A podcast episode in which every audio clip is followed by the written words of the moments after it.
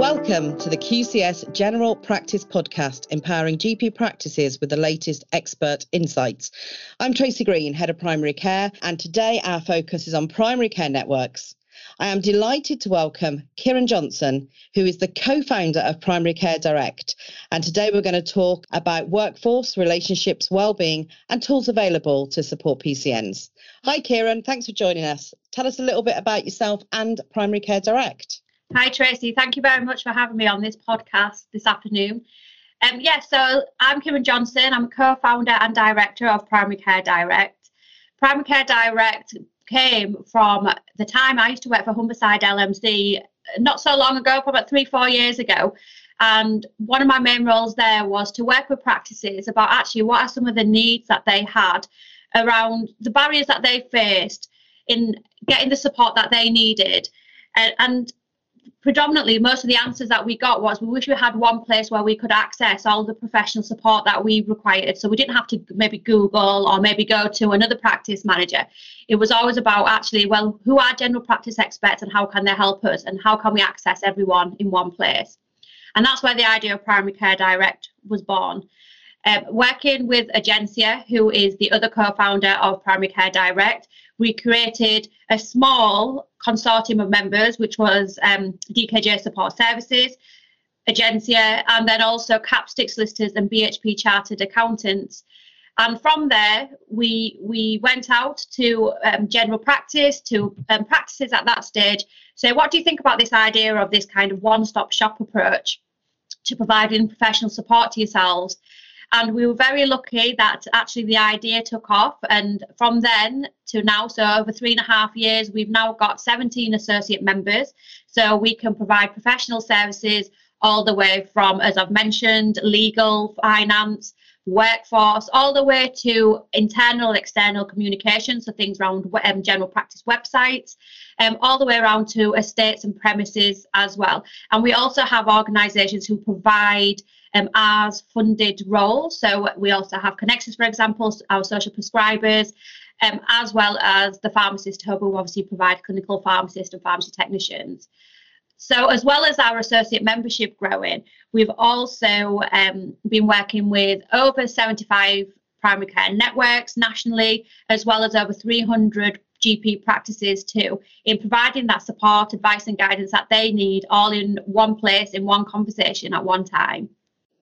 That sounds like an, an excellent initiative, and I'm not surprised you're working with so many uh, PCNs there, Kiran. I bet they're uh, they're biting your hand off for that ha- for that help, haven't they? So PCNs have been established for about what 15, 16 months, and you're working with so many PCNs. What are the current challenges that they're really facing out there at the moment?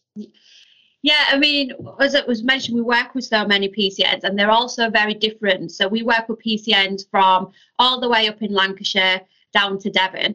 So, you know, every every different PCN has different challenges, but some of the kind of key themes that have been coming out um, time and time again is currently is, is, the workforce. Obviously, there's all this funding available through the ARRS scheme.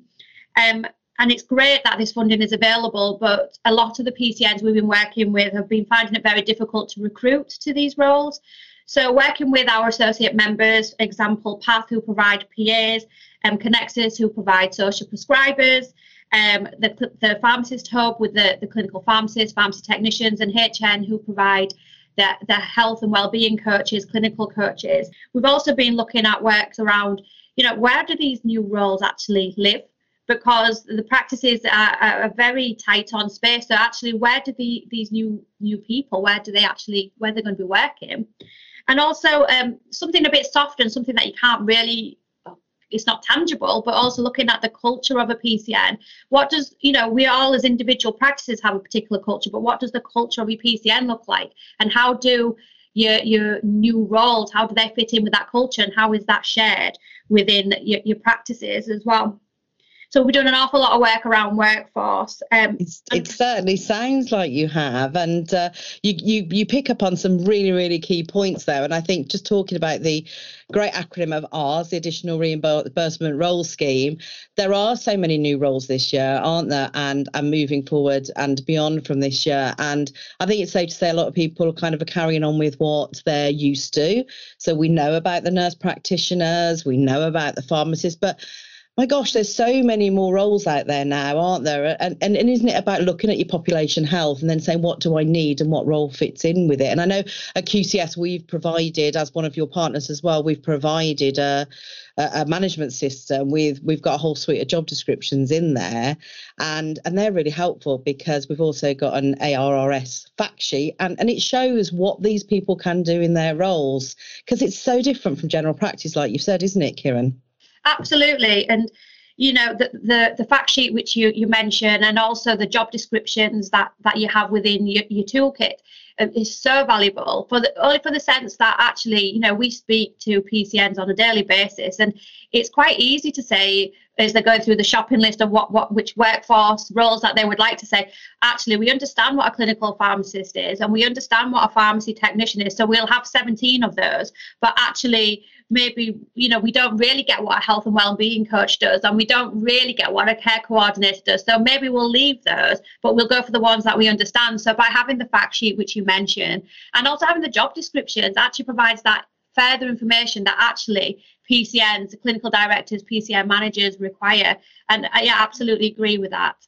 It takes a bit of the headache out of it, doesn't it, as well? Once they realise what they want, then they can go, well, I can just pull these job descriptions out and, and, actually start recruiting against them. Just just going back to you talking about the other some of the other partners that you work with, Kiran, are they are they national? Is that something you can help other people with at a PCN level? Absolutely. So um, I mentioned Path and the Pharmacist Hub and several others who are providing um, the recruitment side and also the, the, the training and the, the kind of keeping these roles within the in, within PCNs, and they do work nationally as well. So, um, so working through Primary Care Direct, they can obviously access a lot of the PCNs that we're working with as well, which has proved quite successful. Excellent. So, so what, what else? Are there any other key themes? Any other kind of blockers out there? Any other nuggets of advice that you have? Yeah, I mean, uh, the other, I'd say probably about um, half of our work currently is looking at also we call we say relationship management, but it's probably not as severe and as extreme as that. It, it's looking at, well, actually last July, so 15, 16 months ago, PCNs, practices were brought together to form these PCNs. And, you know, and then we've had obviously the, the, the big C, COVID, and, and, you know, a lot of practices and lots of PCNs have been like, have come together to work together and from there it's kind of established that actually some of the maybe the foundations have either been shaky or beginning to shake a little bit so we've been working a lot with pcns um, speaking with individual practices within pcns and asking them you know what do you see as your vision back in July 2019? What do you see your vision as now? And where do you actually want to be in March 2024? And, kind of trying to reignite that buy-in as well, because actually the, the PCN does work is continuing regardless of what's happening nationally. So it's making sure that actually, you know, we, we appreciate that general practice is under pressure. So it's about making sure that those relationships are are working as well as they can be, despite all this pressure, despite COVID, and making sure that actually some of the contractual requirements are met. So we've been helping them with like building a joint vision, for example, looking at business planning, looking at developing some sort of action plan, helping them with their workforce strategies as well. So kind of getting some of those foundations a bit more, bit less shakier, I think, is what I'm trying to say.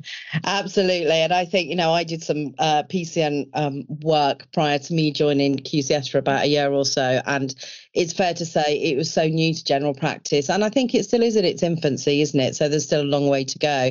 Interesting when you say about you know, the business plans and things like that, because you go out and you help people on a one-to-one basis um, and we've kind of replicated that in a kind of a policy and, and procedure and templates model really within the system so it gives people choice or they could use both couldn't they so you know we we know that they're not brand new but we also know that some people do need a, a health check self assessment for their pcn you know have they still got everything in place because PCNs have changed. We've already lost about nine or 10 in, in the last year. There's what, 1,250 as we speak. That's probably going to change again over the, the next few few months and years. And have they still got the right conflict of interest templates and have they got their workforce strategy in place? Um, and then do they really know their direction of travel and how they're going to get there? Because if they don't know where they're going, it's really difficult for them to achieve it. So I think it is really good that all this support is out there for PCNs. Absolutely. And I think, as you mentioned right at the beginning, Tracy, QCS is one of Primary Care Direct Associate members, and we do always signpost our PCNs to the PCN toolkit, which you, you provide, because it does have all that information and all that support that they need around, as you mentioned, what does your vision look like? What does your business plan look like? What does your action plan look like? Your workforce strategy. And the starting point for that is the PCN health check. That actually, you know, do you have a bank account, for example? And there are so many PCNs we work with who don't actually have a bank account. It's actually part of a practice bank account. But yeah. it's just small things like that, but also some of the bigger things as well. So we always do direct them towards um, the, two, the, the PCN toolkits. Okay, so, so so that that's great to hear, Karen, and it's great to be working together with you at PCD. What what else? What what about general well-being? We know in general practice morale is low. We know people are burnt out. We know patient expectations are really high, and I think generally people are still feeling vulnerable. They're fed up with COVID still, um, looking at lack of access, not just general practice, but the NHS in entirety. Um, so, what is going on around kind of well-being for PCNs? Are we seeing a similar model, or is there a different shift with that? I would say that actually the well-being of PCN managers, um, I'd say that morale can is seem to be quite low at the moment. I think because of the pressures that general practice are facing, as you've just mentioned, link that into some PCN managers who are relatively new in position, may not even come from a general practice background. It just adds to the to the pressure that they're already feeling. You know, we we have a monthly PCN managers huddle, regularly getting between 50 to 70 PCN managers every month, coming to talk about, you know, all different things which are seen as their pain points. So, you know, talking about, for example, estates or talking about um, how to recruit their clinical pharmacists. And uh, at Primary Care Direct, we respond a lot to this by enabling them to have a chat with other PCN managers. We also have um, what we call huddle hacks. So actually, we get our general practice experts to come and respond to those, uh, to some of those pain points. But also, you know, one of the key things that comes up every single month is actually their well-being you know they don't feel like potentially they can go to their clinical directors because they're so snowed under with everything that they're doing they can't really go to the practice managers because that's maybe not sometimes appropriate. So where do PCN managers go to to to kind of get that that kind of handhold, that shoulder to lean on? So you know we know that it's a it's a big issue within PCN world. And, and we we've been doing um, well at Prime Care Direct. We're developing a wellbeing service, and we're we'll be launching that on the second of November. Um, and also, we're planning a big launch um, for our wellbeing service on the 19th of November at half past five, which is looking at going to provide a taster of the little things that we're providing as part of our wellbeing service. So there'll be things around, um, we're looking at doing one to one speed coaching, for example, as part of that. We'll be demonstrating some of our um, wellbeing health tech along with our partners Moodbeam and Circular Wave. So that that's quite exciting to show how technology can help some of our PCN managers and practice staff's well-being. We're also we also um, will be providing and are already providing mentoring and coaching and also proper training for PCN managers too. As I've mentioned, some managers have come in from a, a, background of not general practice. So being providing them, being able to provide them with training around, you know, what is general practice. It, it, it's completely different to anything else that you know is out there, really. And it sure is, yes. It is. I know, and I mean, I was always surprised when I first started working general practice. There were so many things I didn't realise. I'd assumed it, but I didn't know that this is what general practice was. Um, and also, you know, so we're doing things around the mentoring, the training. But all of this is we're going to be doing this big launch on the 19th of November at half past five. It's an online launch. And we're, really excited to be able to showcase some of the support around well-being and around mental health that we can provide to PCN managers and uh, and the wider practice management as well. Excellent. So I'm really delighted that you've mentioned that, Kiran, because we are sponsoring you in that event, aren't we, yes. at QCS? And I'm not going to spoil the surprise, but we have a great prize giveaway. Um, so we will put the details along with this podcast and also get you uh, Kiran's details at PC, PCD as well, along with this podcast. So it's been wonderful. I'm sure we could chat for much longer, Kiran, but we will go.